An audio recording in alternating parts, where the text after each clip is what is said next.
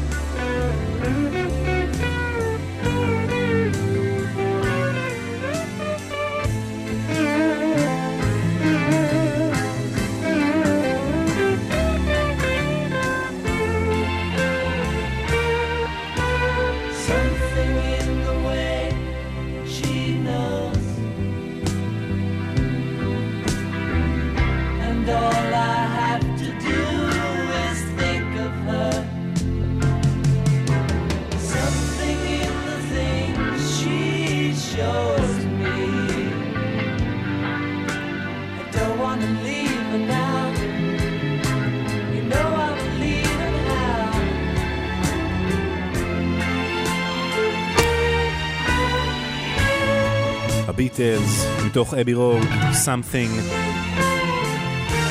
שלום חבר'ה, מה קורה? צהריים טובים, שבת שלום. 12 וחמישה. אנחנו חוגגים היום את הפרק המאה אה, בהאזנה מודרכת, מה שהתחיל בתור איזה פינה קטנה ונחמדה כזאת להשמיע איזה ערוץ מבודד או איזה קטע יפה בשיר, והפך להיות אה, הדבר שהוא היום. אז אה, חמש שנים אחרי, מאה פרקים אחרי, הנה אנחנו כאן. אז בשלוש השעות הקרובות אנחנו נהיה עם, אה, לא עם כל השירים, כמו שמבטיח הפרומו, כי כל השירים זה לפחות שש שעות, אם לא יותר. אז אה, עם חלק מהשירים שעליהם עשינו פינות, הפינות שאולי אנחנו אפילו אוהבים יותר, מי יודע. אז אה, בכל מקרה, תודה רבה לכם שאתם איתנו, גם היום וגם בכלל, בחמש השנים האחרונות. תודה רבה לצוות, למיקה פוזננסקי ויונתן שלו שמפיקים, לעומר נחום על הסאונד, אני עומר גפן. עוברים uh, מהביטלס, uh, Something, שיר שגם מבשר לנו קצת ומרמז על מה יהיה הפרק המאה, היום באחת וחצי, אז uh, תתכוננו מראש. הפרק ספציפית על Something מדבר על ככה, על ג'ורג' הריסון ספציפית, על הגדילה שלו בתור כותב שירים, וגם קצת על סיום הדרך של הביטלס. השיר הבא שנשמע, גם בו ג'ורג' הריסון מעורב, בלי להיות באמת מעורב. Layla, Derek and the Dominos, אריק קלפטון. איך הוא התאהב באשתו של חברו הטוב ג'ורג' הריסון. הציע לה לעזוב אותו ולבוא לחיות איתו עם אריק, על הלב שנשבר ועל השיר שיצא מזה. עד שלוש אנחנו, האזנה מודרכת הפרק המאה באחת וחצי, תהנו.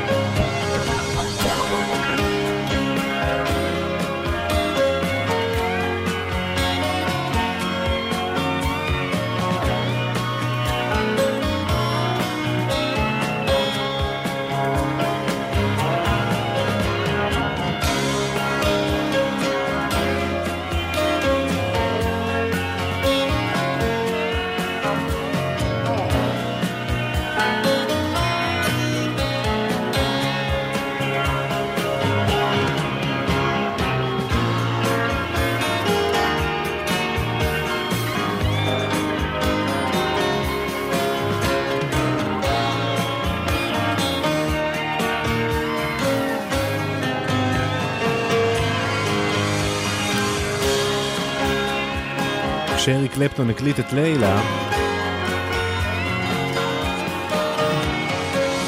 אחד הנגנים שעבדו איתו ניצל את הזמן של האולפן שכבר שולם והלהקה כבר סיימה, כלומר הלהקה הזמינה את האולפן לארבע שעות והתפזרו אחרי שלוש, אז הוא היה עושה סיבוב מסביב לבלוק, כאילו הלך הביתה, חוזר פנימה, מנצל את הזמן כדי לעבוד על אלבום הסולו שלו. הקטע הזה של הפסנתר היה אמור להיות בשיר מקורי של הקלידן ההוא. עד שקלפטון גילה על הסיפור, אמר לו חביבי, אם אתה לא רוצה צרות ממני אז אתה תיתן לי את הקטע הזה ואנחנו ניפרד כידידים. וכך היה. Derek and the Dominos, אריק קלפטון נעזר גם בדוויין אולמן על הגיטרות, Layla, 12 ו-13, חוגגים 100 פרקים להאזנה מודרכת.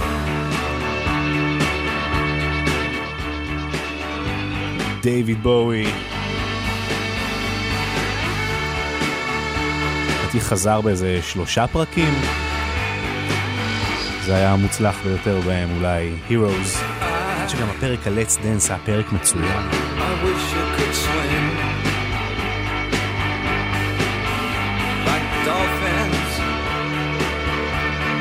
dolphins can swim.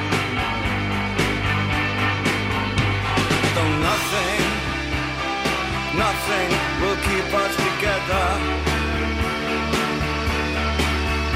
We can beat them forever and ever.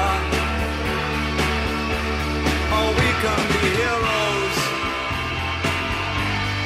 just for one day.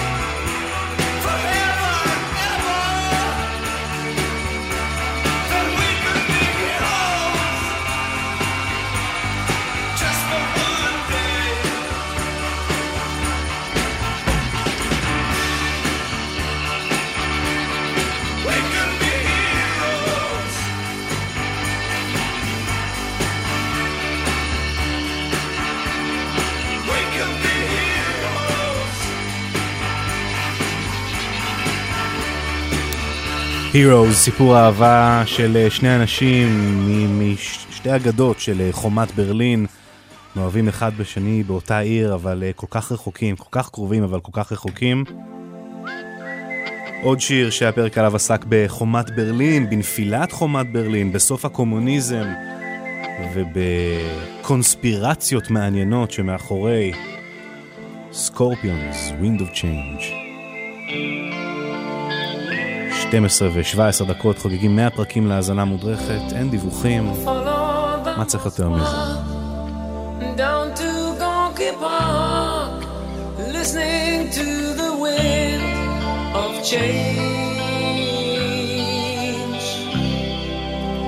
August summer night, soldiers passing by, listening to the wind of change.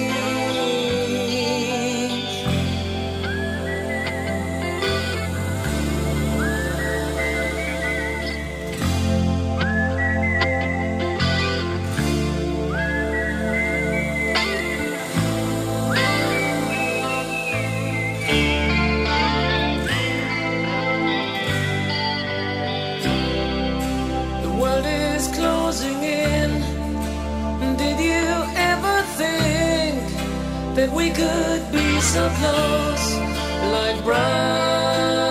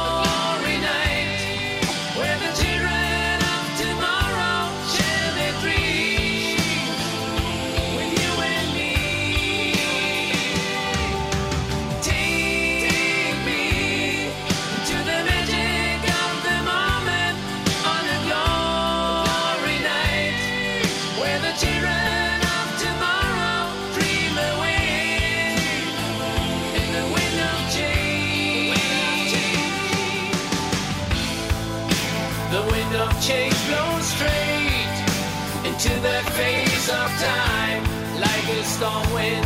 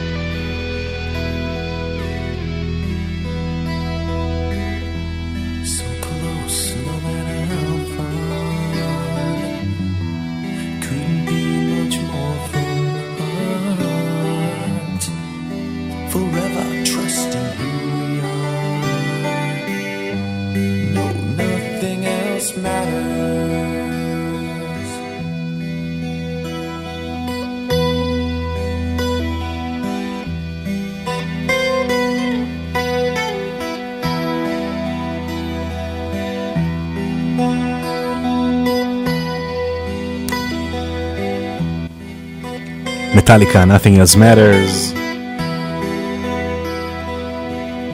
האלבום השחור. ממש היום, אגב, קירק קמת חוגג יום הולדת 60, עלית גיטר, זה מזל טוב מכולנו. 12.28, אנחנו גלגלצ, שלוש שעות של רוק לסוף השבוע. חוגגים את הפרק המאה של האזנה מודרכת, שיהיה בעוד uh, כשעה.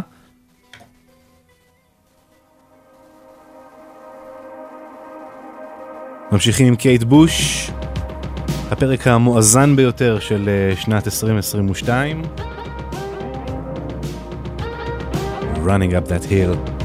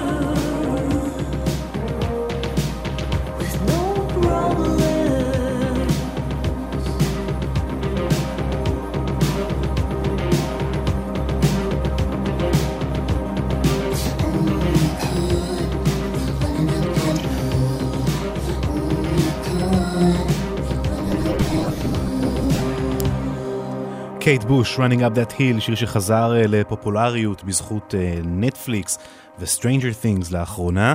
עוד שיר שעשינו עליו אה, פינה בעקבות חזרתו לחיינו מסיבות אה, ויראליות טיק טוקיות, פליטווד מק. Dreams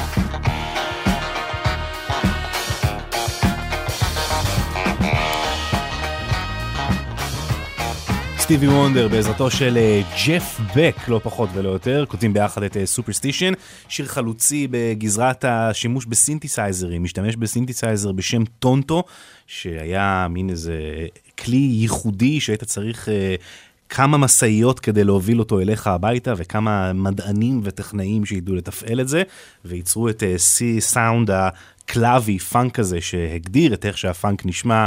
עשר שנים אה, קדימה, סטיבי וונדר, Superstition, חוגגים 100 פרקים להאזנה מודרכת, השיר הבא שנשמע פינק פלויד, Comfortably Numb, שיאנית ההופעות בפודקאסט הזה, פינק פלויד עם חמישה פרקים, היה לנו פרק אחד על Meddle אה, עם Echoes, על התקופה של אה, לפני השיא, שני פרקים על Dark Side, גם Money וגם Great Gig, פרק אחד מ-Wish You Were Here, על Wish You Were Here, ופרק אחד שמייצג את The Wall, Comfortably Numb. וזהו. Hello, is there anybody in there? Just not if you can hear me. Is there anyone home? Come on, come on now.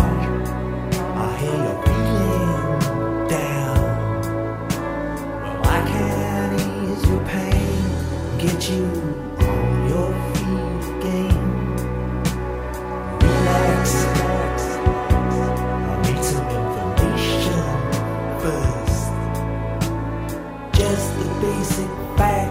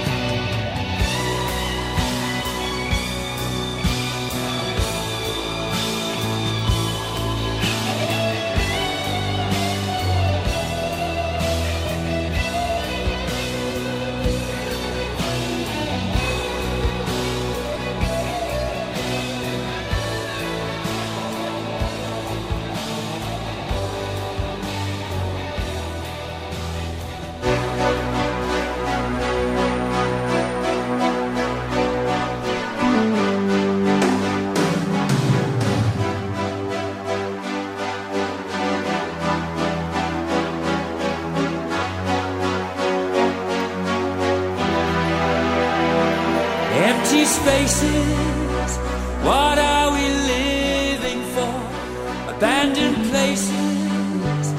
I guess we know.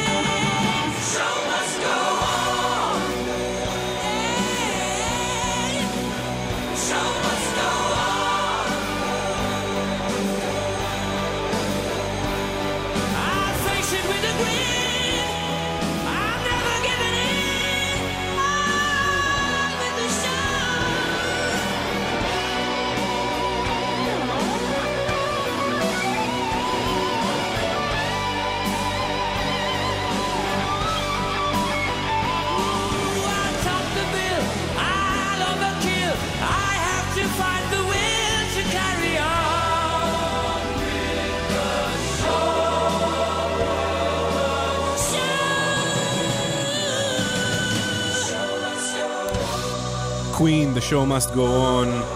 בפרק על השיר הזה דיברנו על מותו של פרדי מרקיורי, על האיידס באמריקה, על האלבום מנואנדו ועל אה, סוף הדרך של קווין. 12, בכלל קווין חזרו לדעתי שלושה פרקים, היה לנו את another one bites the dust בגרוב המפורסם בהיסטוריה, היה לנו את זה והיה לנו את אה, בוהימיאן, לא רע. שבע דקות לפני אחת, אנחנו מסיימים שעה ראשונה. עם פרינס and the Revolution, Purple Rain. גם פרינס חזר בכמה וכמה פרקים, הפרק על Purple Rain מדבר בעיקר על ההקלטה של הקטע המדהים הזה, לייב מול קהל. ייקח אותנו עד לחדשות, עוד אה, שעתיים אה, נוספות לפנינו, הפרק המאה בעוד חצי שעה.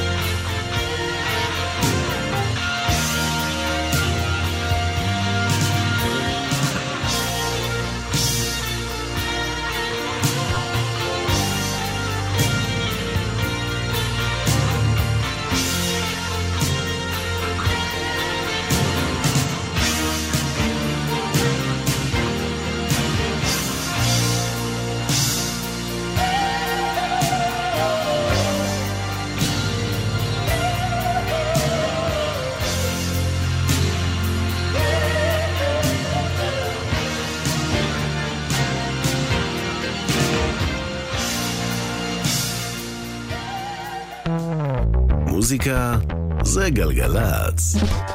עומר גפן עושה לי את סוף השבוע. Busted flat in Baton Rouge, waiting for a train, and I was feeling near as faded as my jeans. Bobby thumbed a diesel down just before it rained and rode us all the way to New Orleans.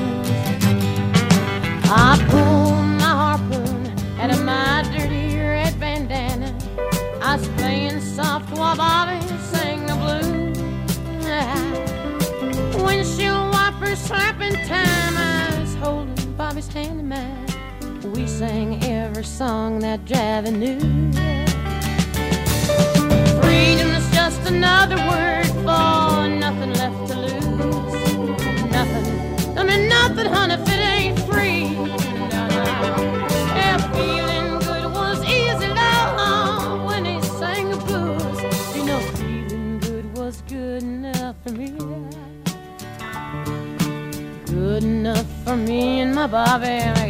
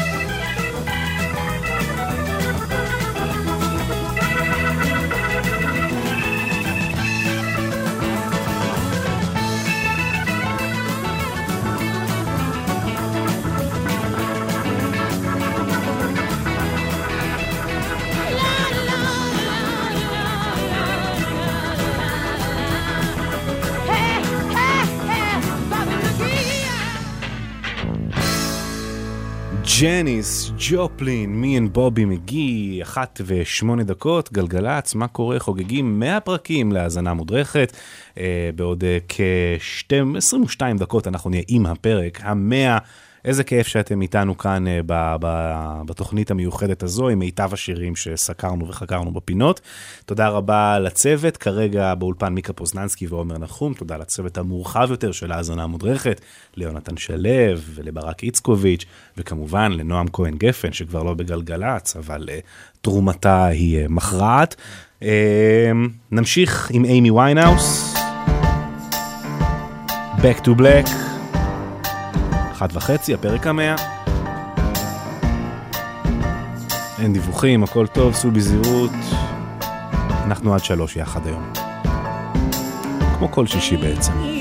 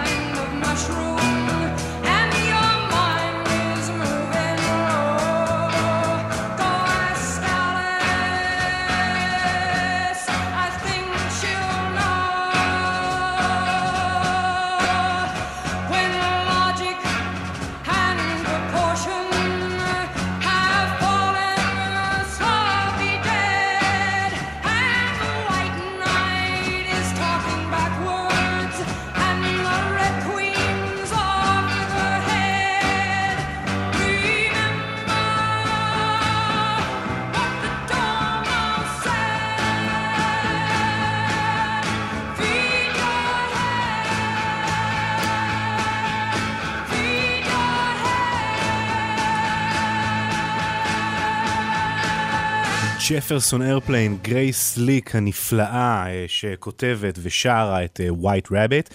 סיפרנו בפרק הזה על אה, The Summer of Love, על הפסיכדליה, על עליית ה-LSD בקליפורניה, על תנועת ההיפים, על החלום ועל ההתפכחות ממנו. White Rabbit, ג'פרסון איירפליין. ממשיכים.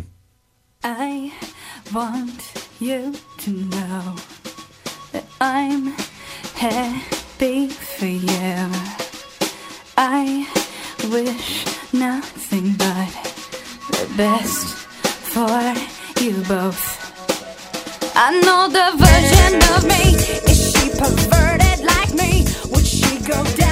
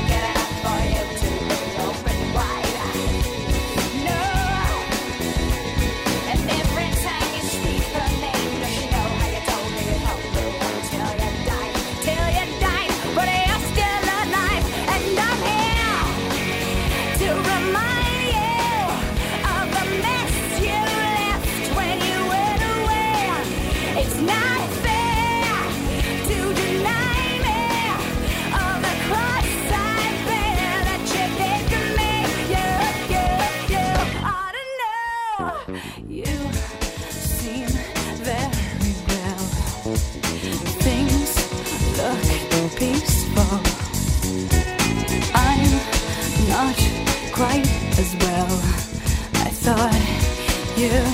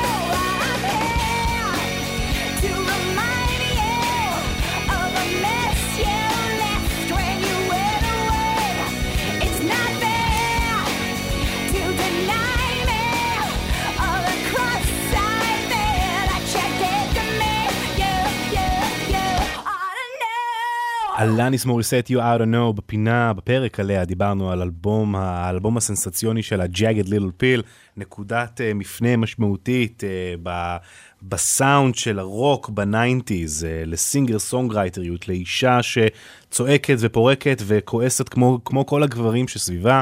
אלניס מוריסט You Oughta Know, ספציפית בשיר הזה מנגנים שני חברים מרד הוט צ'ילי פפרס. להקה שגם חזרה לא פעם, לא פעמיים, לדעתי אפילו לא שלוש. בהאזנה מודרכת, הנה Give It Away, תוך בלאד שוגר סקס מג'יק.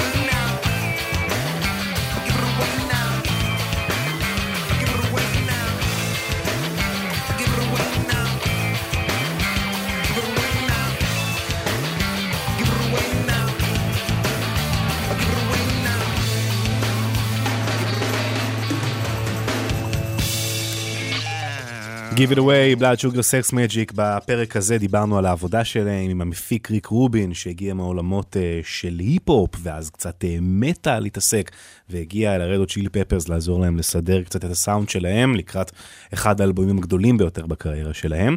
ממשיכים עכשיו עם אה, Walk This Way, אירוסמית ורן DMC.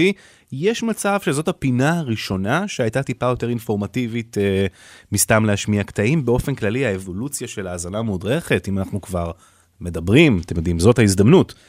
אה, אז הפינה התחילה בתור, כאילו, פרמטנו, פרמטנו את תוכניות סוף השבוע מחדש, לתת להם טעם יותר אישי. ובהבנה שהתוכנית שלי הולכת להיות תוכנית רוק, נתבקשתי להמציא איזושהי פינה חדשה עבור התוכנית, משהו לייחד אותה מיתר התוכניות. אז חשבתי על האזנה מודרכת בהקשר של להשמיע ערוצים מבודדים משירים, דברים שאני אוהב, דברים שבעיניי צריך uh, לתת להם את uh, תשומת הלב. אז באמת הפינות הראשונות היו כאלה, להשמיע רק את הבאס מ-something, רק את האקפלה מ-God Only Knows, רק את התופים משיר כזה או אחר, וככל שהדבר uh, קיבל יותר ויותר פידבקים חיוביים, אז זה דרבן אותי לעשות דברים טיפה יותר uh, רחבים. להבין קצת יותר, אה, לספר קצת יותר על המשמעויות של הדברים. אז אה, זה לדעתי השיר הראשון שבאמת ככה הרחבנו את היריעה יותר, גם על סיפור היצירה, קצת על ההיסטוריה של הדברים. אירוסמית ורן DMC ביחד, Walk This Way, שיר פורץ דרך ב... בהפיכה של ההיפ-הופ למוזיקת מיינסטרים, שגם uh, לבנים יכולים ליהנות uh, ולשמוע. ועל איך הם uh, שברו ביחד את MTV. אחרי זה, הפרק המאה.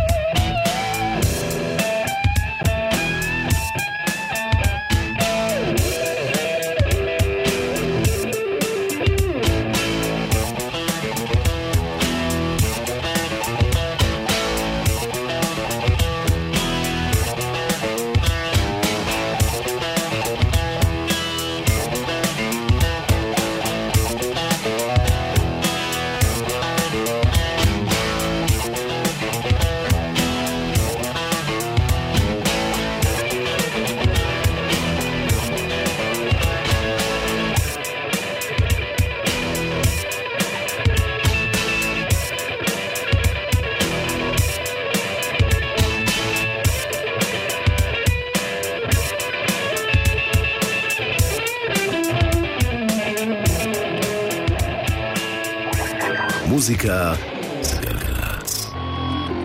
עומר גפן עושה לי את סוף השבוע.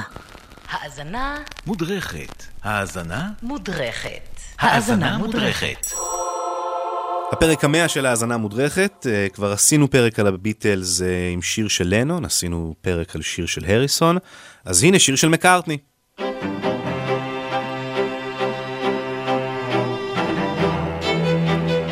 לרגל היציאה של מהדורת סופר דלוקס חדשה של ריבולבר, אחד האלבומים היותר חשובים של הביטלס, אנחנו נדבר על אלינור ריגבי, ודרכו על הביטלמניה, על השחיקה מהתהילה, על הביטל החמישי המפיק ג'ורג' מרטין והשימוש בו, ועל המעבר של הביטלס מלהקת במות ללהקת אולפנים.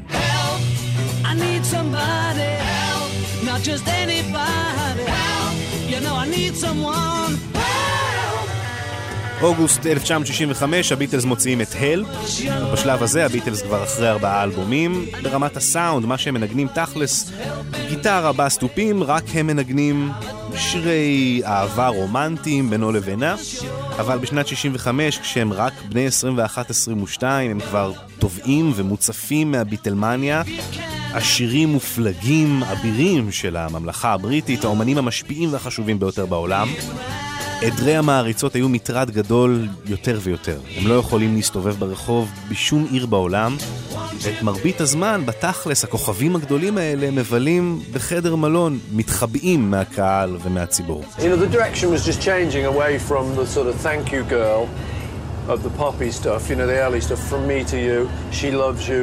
It was all really, the early stuff was directly relating to your fans, kind of really saying, please buy this record.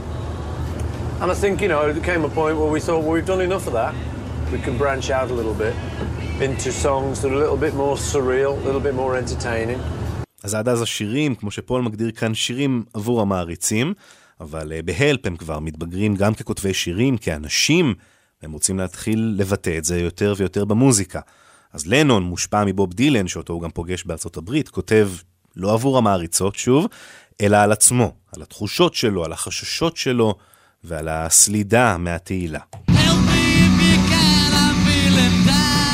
באותו חודש שיוצא הלפ, הביטלס יוצאים לטור בארצות הברית, בו הם מופיעים מול 55 אלף איש באיצטדיון הבייסבול שיי סטדיום, למה שנחשבת להופעת האיצטדיון הראשונה בהיסטוריה. מעולם לא התכנסו כל כך הרבה אנשים ביחד באותו מקום להופעת מוזיקה. אבל אפילו לא הייתה עדיין את הטכנולוגיה המתאימה להגביר סאונד ככה שישמעו אותם בכל האיצטדיון.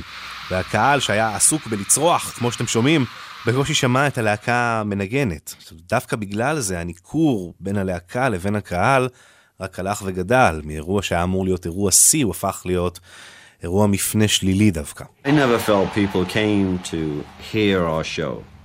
I felt they came to see us. Because from the counting on the first number, the volume of um, screams well, just drowned everything out.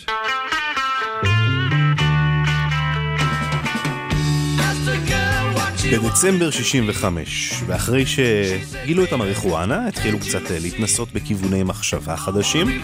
הביטלס משחררים את ראבר סול, מה שנחשב לקפיצת המדרגה הגדולה הראשונה שלהם, והאלבום הראשון בפרק הבא של הביטלס. באותה תקופה, במקביל ל Rubber Soul, כשהם מופיעים, הם מתחילים לנגן בהופעות שיר חדש אה, של פול מקארטני.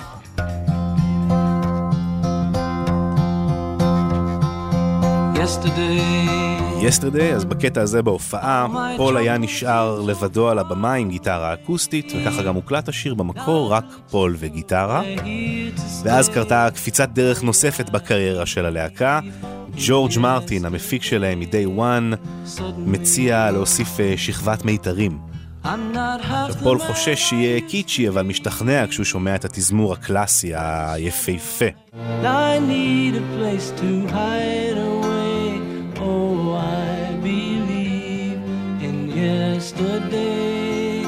Away. Oh? Yesterday זו הפעם הראשונה שהביטלס משתמשים בכלי מיתר, הפעם הראשונה שהם משתמשים בכלל בנגנים חיצוניים, כלומר משהו שהם לא יוכלו לשחזר בהופעות, והחשוב ביותר, התרומה של ג'ורג' מרטין בהנגשת אופציות חדשות של צלילים ללהקה, צלילים שלהקות פופ-רוק אחרות לא השתמשו בהם מעולם. מתחילה לחלחל בביטלס ההבנה שהאפשרויות בלתי מוגבלות כשעובדים עם ג'ורג' מרטין. Early in 1966, John gave an interview to Maureen Cleave in which he s- made a chance remark saying, "We are the Beatles are more popular than Jesus Christ." If it had said we're more, uh, television is more popular than Jesus, I might have got away with it. You know, I was pointing out that fact in reference to England, that we meant more to kids than Jesus did, or religion at that time. I wasn't knocking it or putting it down, I was just saying it as a fact. במרץ 66 הביטלס מסכימים להתראיין בנפרד לאיזה עיתון אה, לונדוני, ולנון פולט את אחת האמרות היותר שנויות במחלוקת של הסיקסטיז, שהביטלס יותר פופולריים מישו עבור, עבור הנוער באנגליה. ספק פליטת פה, ספק ניסוח רע, ספק מה שהוא באמת חושב. הריאיון פורסם ולנון מצא את עצמו בעין הסערה, בייחוד באמריקה. שם אנשים השתגעו, ה-KKK הבטיח שירצחו אותו. אלמונים איימו שהם יצלפו בביטלס מהגבעות בהופעות הפתוחות שלהם. אנשים שרפו תקליטים. כל זה קורה כשהביטלס מתוכננים להגיע לסיבוב הופעות בארצות הברית. לנון מתנצל ומתנצל ומתנצל, והוא ויתר חברי הלהקה כבר לא מסתירים זה מזה את החשש מסיבוב ההופעות הקרוב. כל הסיבות האלו ועוד אה, הדברים שדיברנו עליהם קודם מעוררות אצל הלהקה את הצורך להתרחק מהבמה ולחפש את האתגר הבא באולפן. One, two, three, four. באותם ימים פול מקארטני כותב את המנגינה הכללית של אלינור ריגבי על פסנתר, בערב שהוא מבלה עם דונובן מפה, מכולם. שורה שעולה לו לראש, picks up the rice at a church where a wedding has been. אוספת את האורז מרצפת הכנסייה איפה שהייתה חתונה, מובילה אותו לסיעור מוחין ארוך ומייגע, לדמיין מי האישה הזו שמנקה את הכנסייה אחרי שהחתונה נגמרת. Does that mean she was a cleaner? Someone not involved? Someone not invited to the wedding? And only viewing the celebrations from afar? Why would she be doing that? I wanted to make it more poignant than her just cleaning up afterwards, so it became more about someone who was lonely, someone not likely to have her own wedding, but only the dream of one. הוא מחליט שהשיר יהיה המנון לבודדים, לבדידות עצמה. בדידות, כמו שהם הרגישו באותו זמן, מותקפים על ידי התקשורת, מחובקים חיבוק דוב על ידי המעריצים, מתחבאים. בהמשך, באולפן, אחרי שיש בידיו את הבית הראשון, הוא רואה באיזה יום את אה, ג'ון, ג'ורג' ועוד אחד מאנשי האולפן יושבים יחד, שותים משהו, והוא זורק לעברם דף שעליו כתובות המילים לבית הראשון, ואומר, קחו, סיימו את זה אתם. זה ממשיך הלאה לדבר אחר. לנון מספר באיזה ביוגרפיה שנים אחר כך כמה שהוא כעס על היום הזה, על מקארטני, וגם ג'ורג' בפניו של מקארטני, באחת ממסיבות העיתונאים, לא מסתיר את הרגשות שלו. You have plans to. Uh, In fact, we have done, I think. Have we? Well, Eleanor Rigby was Paul on his own, and we were just drinking tea.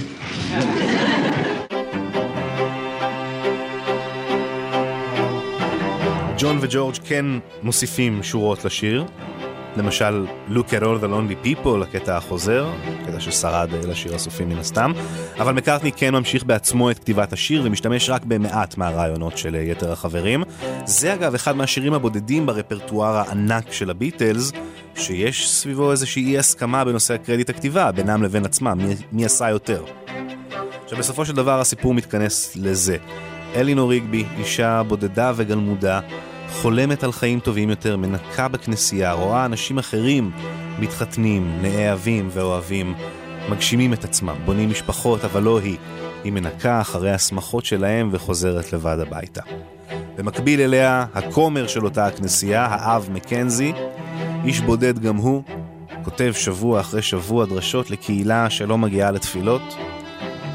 בבית השלישי הדמויות נפגשות בסצנה שקטה ובודדה, כשהאב מקנזי מקריא דרשה על קברה הטרי של אלינור בהלוויה שאיש לא הגיע אליה, והוא חוזר הביתה שוב, לבד, מנקה מהידיים את האדמה מהקבר הטרי של ריגבי.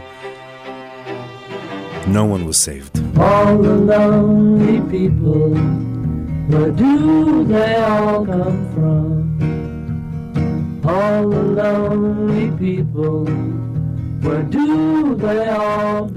ההקלטה הקצרצרה הזאת היא הדמו הראשון והראשוני ביותר של אלינור ריגבי, רק פול וגיטרה לבד בבית. בסוף אותו החודש פול מגיע לבית של ג'ורג' מרטין, מנגן לו את השיר, משמיע לו את המנגינה, והם מתחילים לחשוב ביחד על אה, תזמור ועיבוד. The score for Eleanor Rigby was very much Paul's composition, you know, the, the song itself. And he thought a lot in terms of orchestral writing too. He couldn't write orchestral music, but he had an imagination which fitted in with what I was doing. And he actually, you know, um, we sat down at the piano, we worked out how the score should sound before I wrote it. מקארטני מאבד ומנסה לקדם את הצליל שג'ורג' מרטין הוסיף ללהקה ב-Yesterday. אבל הפעם המיתרים הם לא קישוט שמתווסף בדיעבד לשיר קיים, אלא הקו שבעזרתו הוא מלחין את השיר. זה מה שמגדיר את איך שהשיר הזה יישמע. מרטין מספר שפול רצה שהמיתרים יעשו קצב, זה מה שהוא אמר.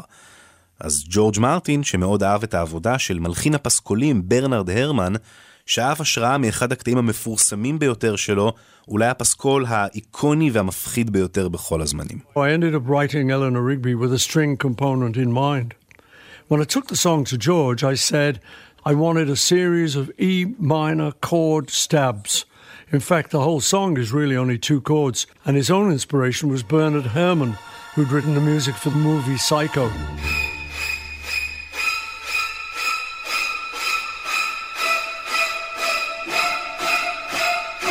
הכינורות החדים והדוקרים בסצנת הרצח המפורסמת בסרט פסיכו הם ההשראה לתזמור של אלינור ריגבי. זה ג'ורג' מרטין לא מסתפק בעיבוד אה, בקוורטט, הוא מכפיל, אוקטט, רביעייה כפולה, שמינייה.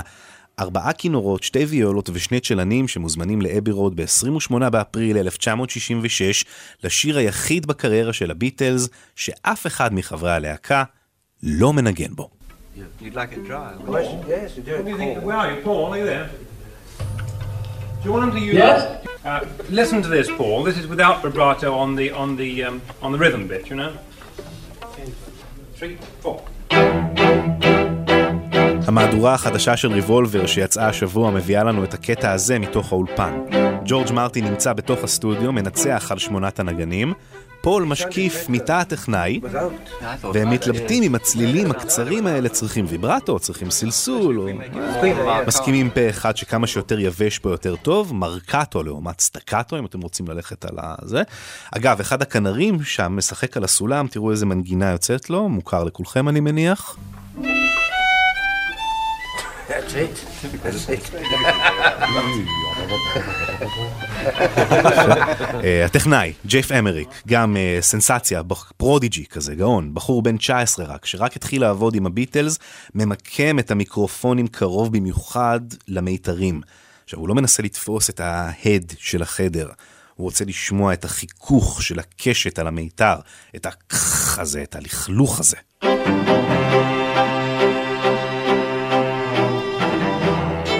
מקליט את הליד, פול, ג'ון וג'ורג' ביחד מקליטים את ההרמוניה היפהפייה שלהם. והם מסיימים מבחינתם להקליט את השיר. עכשיו, כמה מיתוסים ומיתולוגיות שאני מרגיש שצריך לנפץ בקשר לאלינור ריגבי. אנשים שעושים סיורי ביטלס בליברפול מגיעים לקבר הבודד של אלינור ריגבי, מצטלמים ליד מי שנחשבת ההשראה לשיר הגדול הזה. איזה אספן של הביטלס אפילו קנה לאחרונה באיזה מכירה פומבית בכמה עשרות או מאות אלפי פאונד את תעודת הפטירה המקורית של אותה אלינור ריגבי שקבורה שם. אבל אה, צר לי, ובעיקר אה, לפול מקארטני, לספר לכם, זו ממש לא היא. יותר מזה, אלינור ריגבי מעולם לא הייתה קיימת. Growing up, I knew a lot of old ladies, partly through what was called Bobber Job Week, when scouts did chores for a shilling. Eleanor Rigby is based on an old lady that I got to know very well. עוד פרט טריוויה מוכר יחסית הוא שאלינור ריגבי הייתה בשלב מסוים של הכתיבה מיס דייזי הוקינס. She may actually have started with a quite different name, Daisy Hawkins. I can see that Hawkins is quite nice, but it wasn't right. When I started working on the words in earnest, Eleanor was always part of the equation. I think because we'd worked with Eleanor Bron on the film Help. I think John might have dated her for a while too. And I liked the name very much. I was wandering round and saw a shop sign that read Rigby. And I thought, That's it. הביטלס היו עושים את זה הרבה בתהליך כתיבת שיר, משתמשים בפלייסהולדרים כאלה, דברים שבינתיים שם עד שימצאו את המילה, כמו שיסטרדי היה הרבה זמן scrambled eggs, ביצה מקושקשת, עד שמצאו את המילה המדויקת. גם פאדר מקנזי היה בהתחלה פאדר מקארטני. Initially, the priest was Father McCartney. It had the right number of syllables.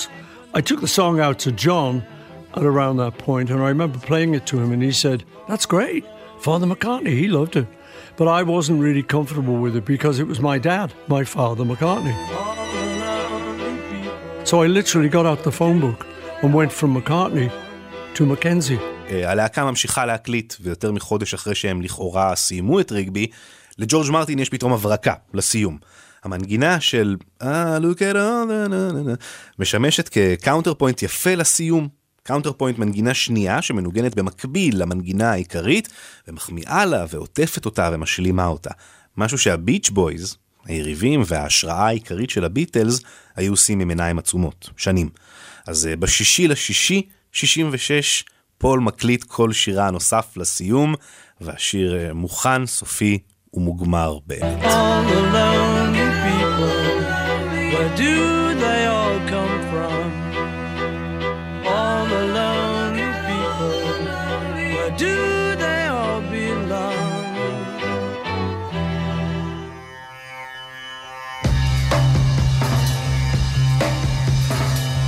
במקביל למקארטני, גם לנון פורץ גבולות חדשים באלבום ריבולבר בעזרתו של ג'ורג' מרטין. Tomorrow Never Knows, שמסיים את האלבום, הוא יצירת מופת אולפנית שמבשרת גם על השינוי בטעם ובסגנון של ג'ון. ותחת ה-LSD הוא מבקש ממרטין בקשות שרק גאון כמותו יכול לבצע, רוורסים, לופים, דברים אה, מדהימים שקורים בשיר הזה. גם ג'ורג' אריסון פורץ גבולות חדשים באלבום הזה, מכניס שלושה שירים לריבולבר, בהם השיר הפותח, טקסמן, ממש שיר פאנק רוק, גם באטיטיוד, נכנס באופן אישי בפוליטיקאים ספציפיים, כועס על המיסים הכבדים שהביטלס משלמים באנגליה, וגם הסאונד, סאונד קשוח ונוקב על ההתחלה של האלבום.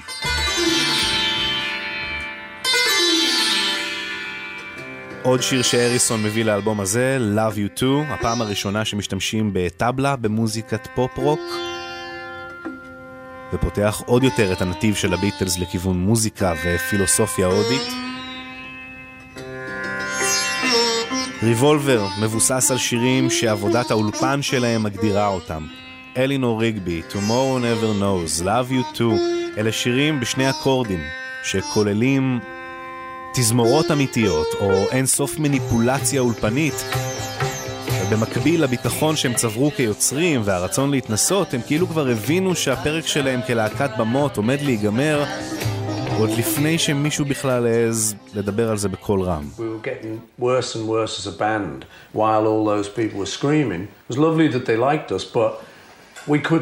We.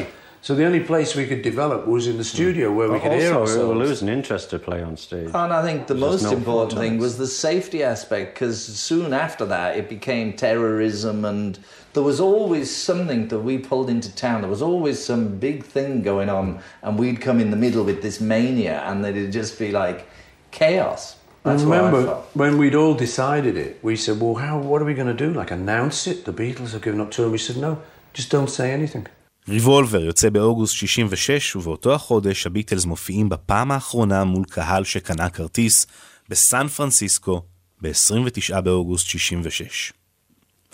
ההחלטה להפסיק להופיע דחפה את הביטלס לנצל את האולפן כמו שאף להקה לא עשתה לפניה. יחד עם ההכוונה של מרטין והיכולות הטכניות הנפלאות של הטכנאי הצעיר ג'ף אמריק, הם פרצו גבולות בכל תחום אפשרי. הם היו מקליטים משהו, מיד בודקים איך הוא נשמע ברוורס, איך הוא נשמע כשמאיטים אותו, כשמאיצים אותו, כשעושים ממנו לופ. יחד עם החידוד של הסגנון האישי של החברים בלהקה, הם התחילו לייצר יותר כפרטים מאשר כקולקטיב, תהליכים שתוך פחות משנה מריבולבר הולידו את יצירת המופת הבאה של הביטלס, באחד האלבומים החשובים ביותר בהיסטוריה, סארג'נט פפר. אבל זה כבר לפרק אחר. אלינור ריגבי.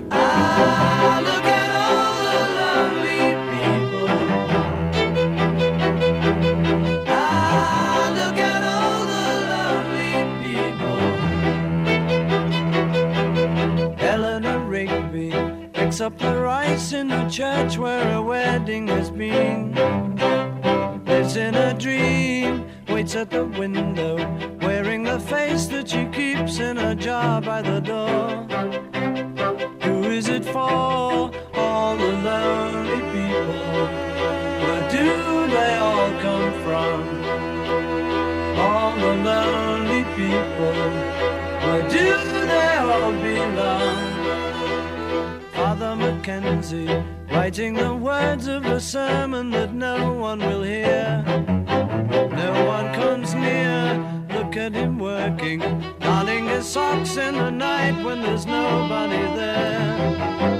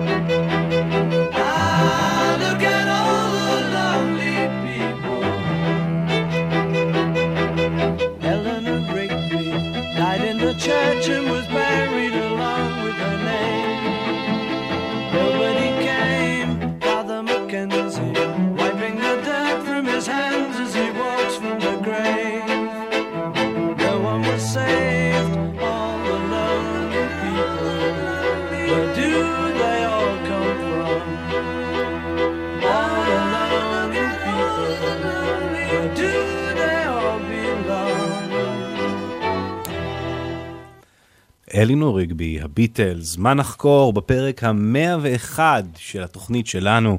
אתם אה, מאוד מוזמנים להציע רעיונות, ראיתי שחלקכם כבר עשיתם זאת בפעילות האינטרנט הזו שהעברנו לכם השבוע באינסטגרם או בפייסבוק, אז אה, קודם כל תודה רבה על ההצעות ותודה רבה בכלל על הפידבק אה, לאורך השנים, אנחנו מאוד מאוד מעריכים את זה, תודה, תודה, תודה. הפרק של היום מצטרף לכל 100 הפרקים. באתר שלנו, באפליקציה שלנו, בספוטיפיי, באפל, תוכלו לשמוע את זה שם. כבר בפייסבוק יש אה, הפנייה לפרק של היום, וגם מתנה קטנה מאיתנו, סידרנו לכם פלייליסט של כל 100 השירים מהאזנה מודרכת, לאורך כל החמש שנים האלה, מהשיר הראשון ועד השיר המאה. אה, האם נמשיך לעדכן שם בלייב? בואו נראה אם המפיקים יזכרו. אה, אנחנו ב-1.53 חוגגים 100 פרקים להאזנה מודרכת, ממשיכים מה- מהביטלס לביץ' בויז. אה, אחרי ריבולבר, הביץ' בויז הוציאו את Pet Sounds ואז את Good Vibrations. המטוטלת חזרה בעצם לאנגליה, אה, שהביטלס אה, הפכו את הדבר הזה ושדרגו את הסאונד שלהם לסארג'נט פפר. אז כאמור, הנה בקליפורניה בינתיים, הביץ' בויז, Good Vibrations. שימו לב למיתרים כאן בסוף, לצ'לו, מאוד מאוד מזכיר את האווירה באלינור ריגבי. I love the colorful clothes she wears and the way the sunlight plays upon her hair. I hear the sound of a gentle word on the wind that lifts her perfume through the air. I'm picking up good vibrations. She's giving me the excitations. I'm picking up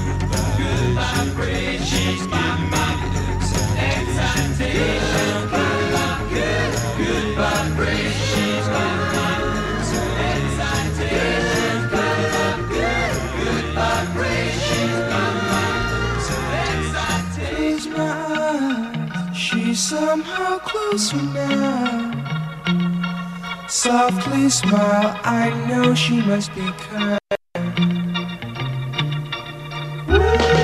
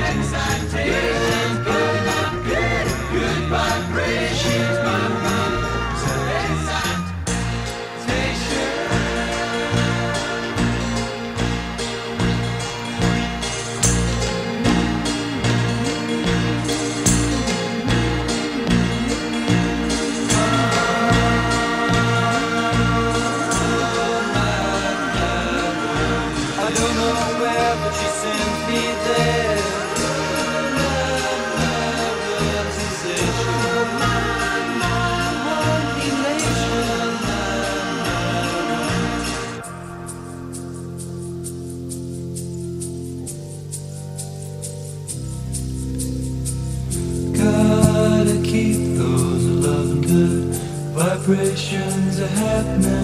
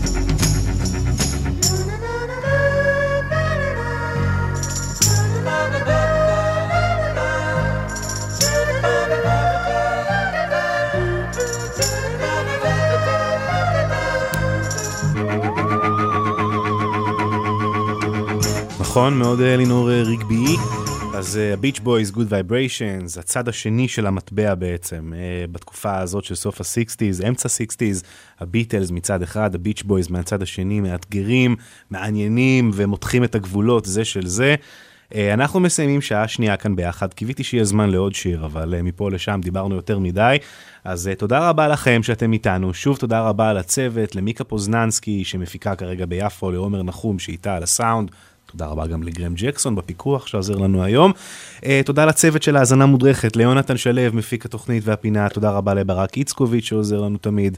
Uh, תודה רבה לנועם כהן גפן, שהייתה, איננה, נותרה, תסתכלו על זה איך שאתם רוצים. אני עומר גפן, נחזור אחרי החדשות לעוד uh, שעה עם uh, כמה מהשירים הטובים ביותר שלי.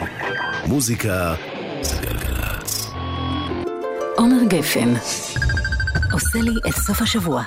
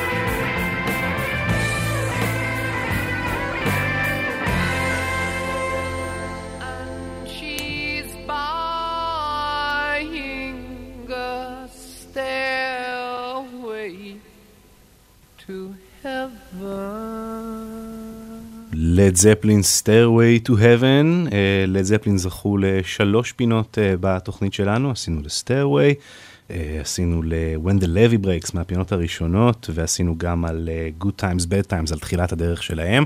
הפינה על Stairway, הפרק על Stairway, הוא פרק קצת יוצא דופן מיתר הפרקים. הוא פחות מדבר על תהליך היצירה של השיר, הוא גם, אבל הוא בעיקר נותן איזה שהם משקפיים אחרים להסתכל על השיר. בכלל, אם יש משהו שאני מנסה לעשות כאן בפודקאסט הזה, בתוכנית הזו, היא אה, מין להוריד אבק מדברים שכבר התרגלנו אליהם, מדברים שכבר שם, כי סטיירווי, שמענו אותו 400 פעם, זה שיר נפ... הכי טוב, שמענו אותו כבר 400 פעם, אז המחשבה שאולי עם הבנה טיפה יותר אה, רחבה, אפשר ליהנות שוב מדבר שנהנינו ממנו כל כך הרבה פעמים. אה, אז זהו, 100 פרקים כבר חלפו, אנחנו כבר אחרי הפרק המאה עכשיו, אנחנו כבר לא מה יהיה הפרק המאה? זהו, היה, נגמר חבר'ה. אז מה יהיה הפרק המאה ואחד? אנחנו נראה בעתיד. אה, יש לנו עוד אה, 45 דקות לתוכנית הזו, להספיק כמה שיותר. עוברים עכשיו אה, לרולינג סטונס, Gimme Shelter, פינה גם לדעתי מהיפות. אה, שמענו כאן באופ... במה שהיה מיוחד בפינה הזו, לדעתי, הרגע השיא שלה. זה קטע האקפלה של הזמרת האורחת שהם מביאים לשיר הזה, בחורה בשם מרי קלייטון. אישה שהגיעה, הם הזמינו אותה מעכשיו לעכשיו, לא היה לה מושג אפילו מי הם הרולינג סטונס, רק שמעה שיש עבודה, אז להגיע מהר, זה היה באמצע הלילה. היא הייתה בהיריון, והיה גשם בחוץ, ו... אה, והסיטואציה הייתה לא נעימה וקשה, והם דחפו אותה לקצה, ורצו ממנה עוד ועוד, ויותר חזק ויותר חזק, והיא סיפקה את הטייק הפנומנלי הזה.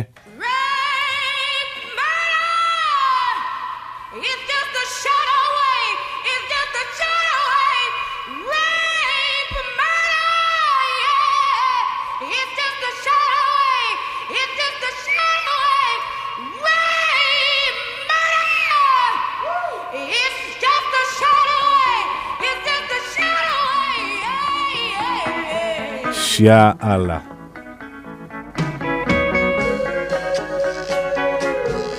אז כשזה יגיע אליכם איפשהו שם באמצע השיר, הצמרמורת תחזור. שעה שלישית אה, מתוך שלוש, בספיישל אה, פרק המאה של האזנה מודרכת. מיקה פוזננסקי, יונתן שלו, עומר נחום, אני עומר גפן, רולינג סטונס.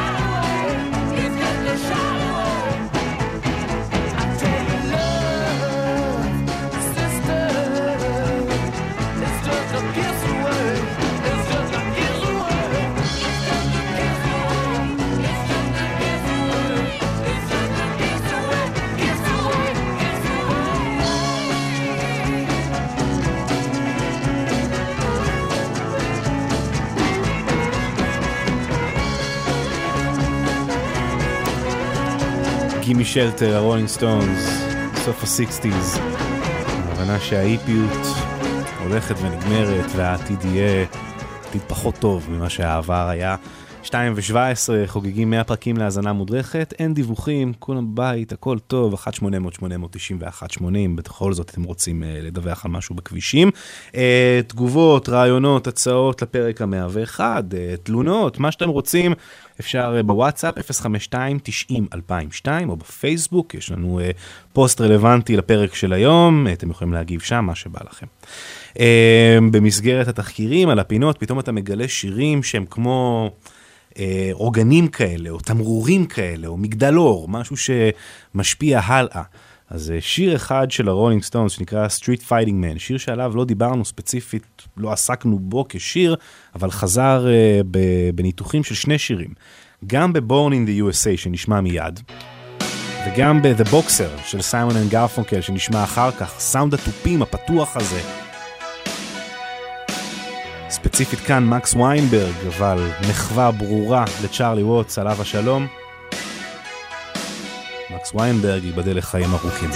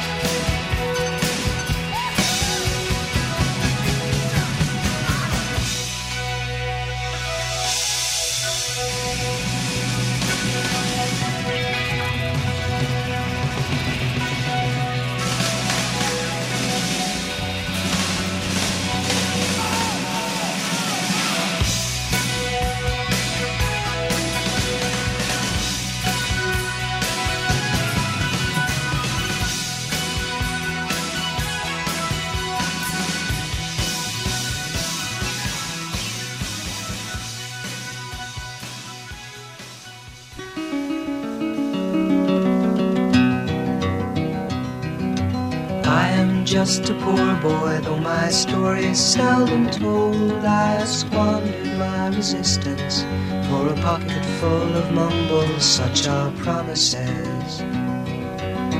All lies and jest, still a man hears what he wants to hear and disregards the rest.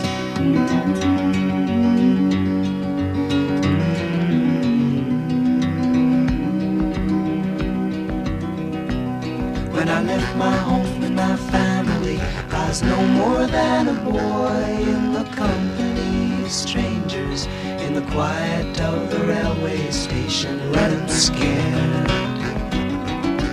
Laying low, seeking out the poorer quarters where the ragged people go, looking for the places only they would know.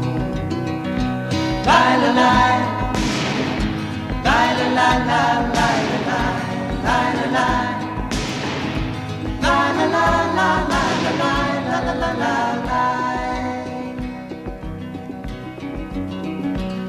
Asking only workmen's wages, I come looking for a job, but I get no offers. Just to come on from the wars on Seventh Avenue. I do declare there were times when I was so lonesome I took some comfort there. La la la la la la.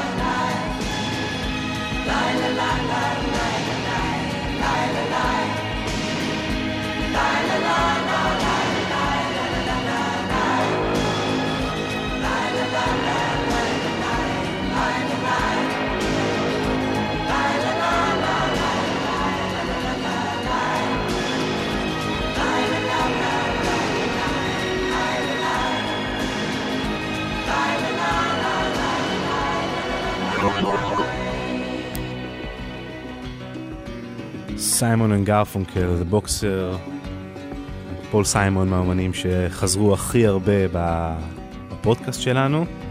שלושה פרקים של סיימון וגרפונקל ועוד אחד מקריירת הסולו של סיימון מתקופת אה, גרייסלנד. הנה The Boxer. השיר הבא שנשמע, אה, קרול קינג, You've Got a Friend, קרול קינג ופול סיימון קשורים אה, עוד אה, מהתקופה שהם היו טינאייג'רים, שניהם היו כותבי שירים שמגיעים לאבי העורקים של תעשיית המוזיקה בניו יורק, הבריל בילדינג, בניין שבו היו... אה, אלף, ממש אלפי עסקים שקשורים למוזיקה, אה, אה, אמרגנים וכותבים ומלחינים ומעבדים ואולפני הקלטות ו, וממש את ההדפסות של התקליטים, הכל קרה בבניין הזה ושם הם הכירו. קרול קינג במשך שנים כתבה לאחרים עד שתנודות תת-קרקעיות בפופ מצד אחד ושינויים בחיים האישיים שלה מצד שני דחפו אותה אל קדמת הבמה. You've Got a Friend, סיפור של אה, קרול קינג ושל הבריל בפרק הזה. And troubled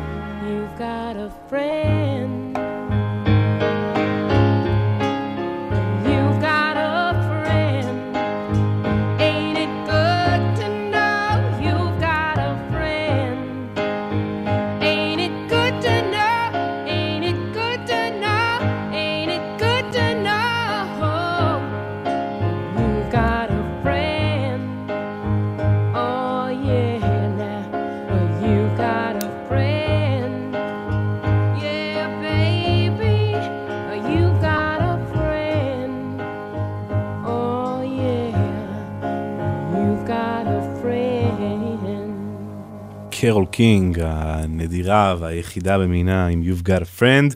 אה, סיפרנו קודם, ש... וגם כמובן בפרק בהרחבה יתרה, שקרול קינג התחילה את דרכה כאחת שכותבת ומלחינה שירים לאחרים. אמ, וגם לאחרות, נאמר את זה ככה, כי אחד הדברים הגדולים ביותר שהיא ובעלה, שהיו יוצרים ביחד, אה, הוציאו תחת ידיהם, הוא You Make Me Feel Like a Natural Woman של אריתה פרנקלין. רני, אתה ממש מתרגש מאריתה, אה? אתה רוצה לבוא לדבר? רק שואל אותך, אתה משתתק. איזה מצחיק אותך. אז אה, טוב, אריתה פרנקלין. Respect RSPECT.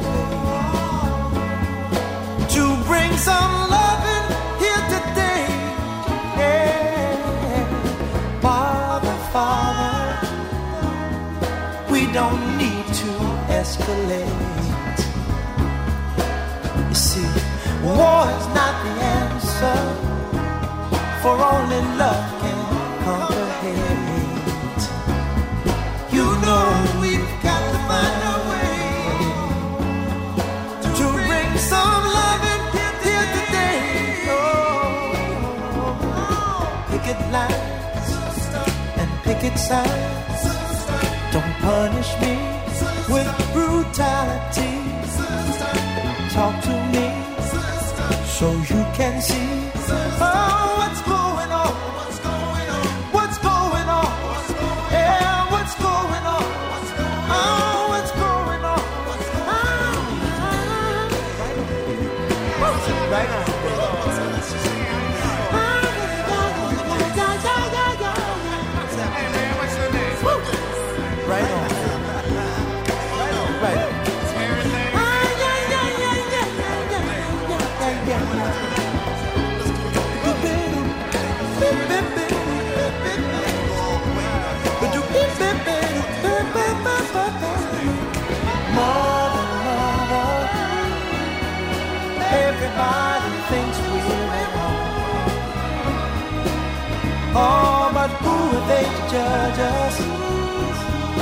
Simply cause our hair is long. Oh, you know we've got to find Bring some understanding here today. Oh, oh, oh. pick it flat and pick it sound. Don't punish me with brutality. Come on, talk to me. You can see what's going on.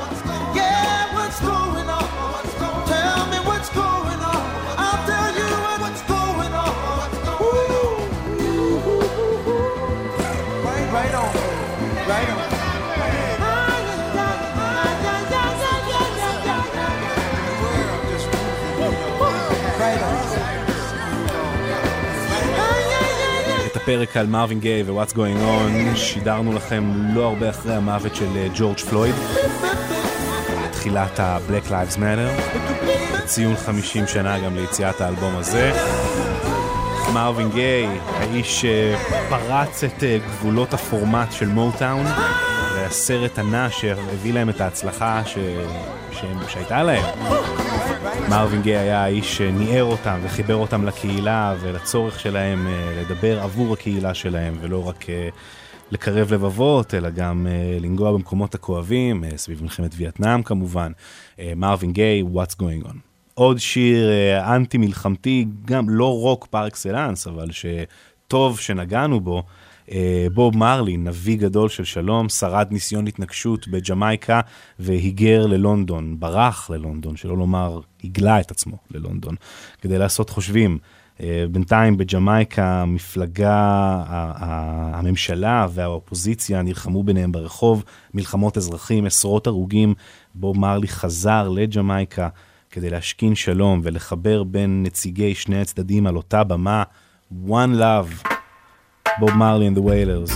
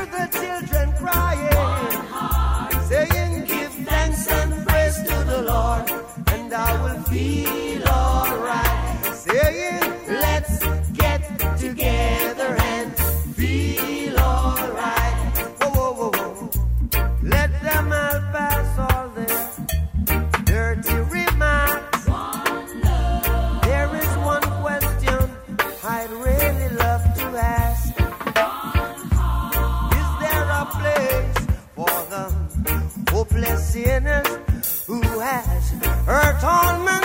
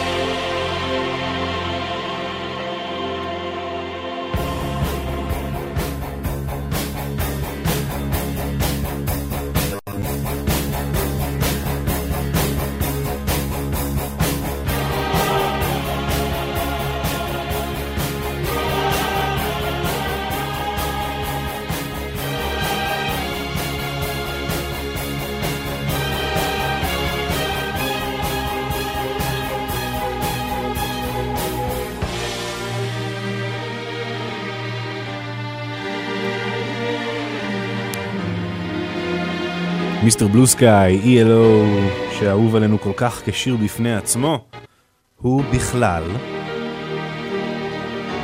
פרק רביעי בסימפוניה, שנקראת Out of the Blue.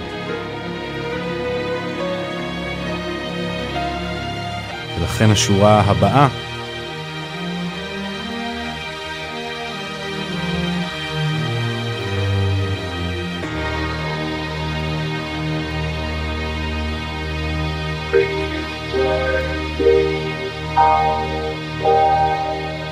Please turn this side now. הגיע הזמן להפוך את התקליט, לעבור להמשך האלבום. אה, אנחנו ממש מתקרבים לסיום, יש לנו זמן לעוד שני שירים בלבד, אז אנחנו נשמע את אה, כמה שיותר אומנים ביחד. אנחנו ננצל את הזמן, נעשה סימנוב כזה לא היה מעולם. הנה USA for Africa, We are the world, כשהאליט של הפופ באמריקה התגייס לטובת הרעבים באפריקה. רק אחרי שהוא ראה איך האנגלים עושים את זה קודם.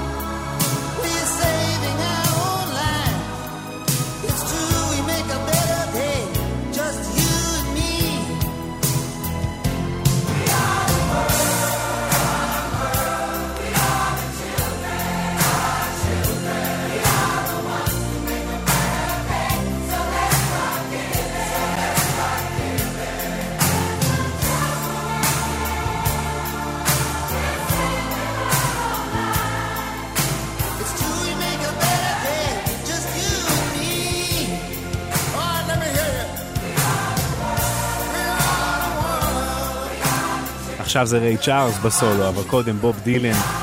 איזה קטעים מצחיקים יש מהקלטות של בוב דילן לקטע הזה, הוא כל כך לא הסתדר.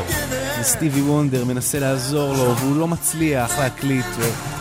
כל זאת ועוד בפרק על אה, USA for Africa ו-We are the World, על איך הפופ נעשה מוסרי יותר, ועל כל מה שהוביל אה, ל Live Aid, ל Live 8, ועד לשבט אחים ואחיות. זהו זה, שש דקות לפני שלוש, אנחנו מסיימים, תודה רבה לכם שהייתם איתנו גם היום וגם אה, בכלל בשנים האחרונות. אה, זה התחיל בתור משהו נורא קטן ופתאום גדל לנו ככה בתוך הידיים בלי, ש... בלי, שהתכונ... בלי שהתכוננו יותר מדי, בלי שהתכוונו יותר מדי. אז uh, תודה רבה לצוות שמאחורי הפודקאסט הזה, ליונתן ולברק ולנועם שהייתה וכבר עכשיו במקום אחר. וזהו, נסיים עם שבת שלום חנוך. אה, רגע, משהו אחד, אני חייב לכם איזה זה. שואלים אותי עשר פעמים בשבוע, למה השיר נקטע בספוטיפיי? למה אתם לא שמים את השיר המלא? אז חבר'ה, נראה לכם שאנחנו לא רוצים לשים את השיר המלא? ספוטיפיי לא מרשים. כבר שמנו פעם את השיר המלא והם מחקו לנו איזה 40 פרקים, הרגו אותנו, הרגו אותנו. אז אה, למדנו אה, בדרך הקשה שצריך אה, לחתוך את השיר מוקדם בספוטיפיי. אלה החיים, בכל מקרה. נסיים עם שבת שלום חנוך גם כאן, כי במעט הפרקים שעשינו על שירים ישראלים, איכשהו בתוכם נכנס למה לי לקחת ללב, סביב אה, שיר שחלמתי, ההוצאה המחודשת של שירי אריק איינשטיין, קיבלנו את ה, מה שמצאו מה remaster, ערוצים מבודדים או כמעט מבודדים של השירות, אז אה, שמענו את אריק ככה בולט בלמה לי לקחת ללב. וזה מה שילווה אותנו עד לחדשות. שבת שלום חנוך לכם, תודה רבה לכם על ההאזנה ארוכת השנים. ניפגש בשבוע הבא עם תוכנית רגילה, ובקרוב עם הפרק המאה ואחד. מה הוא יהיה? על הכרים. נחיה ונראה. שבת שלום, חנוך. יאללה ביי.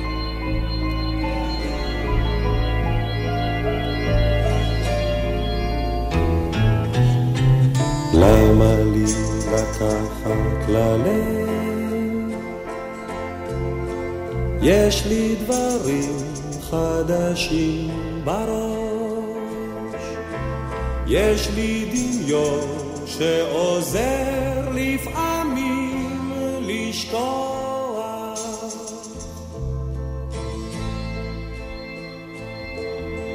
למה לי לקחת ללב? יש לי הרבה לאהוב מראש, יש לי תמיד חברים שעוזרים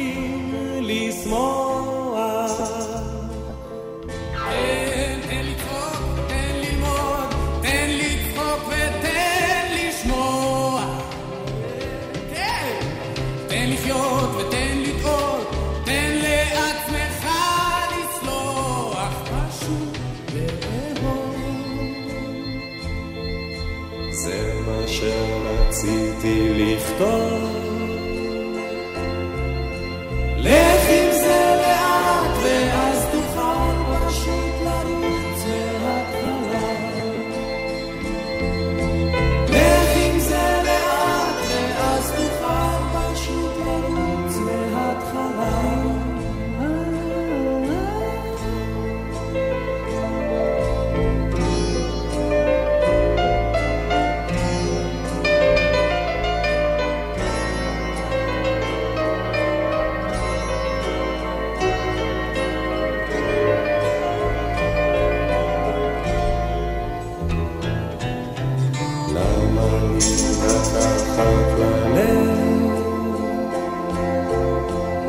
יש לי הרבה לאהוב מראש, יש לי דמיון שעוזר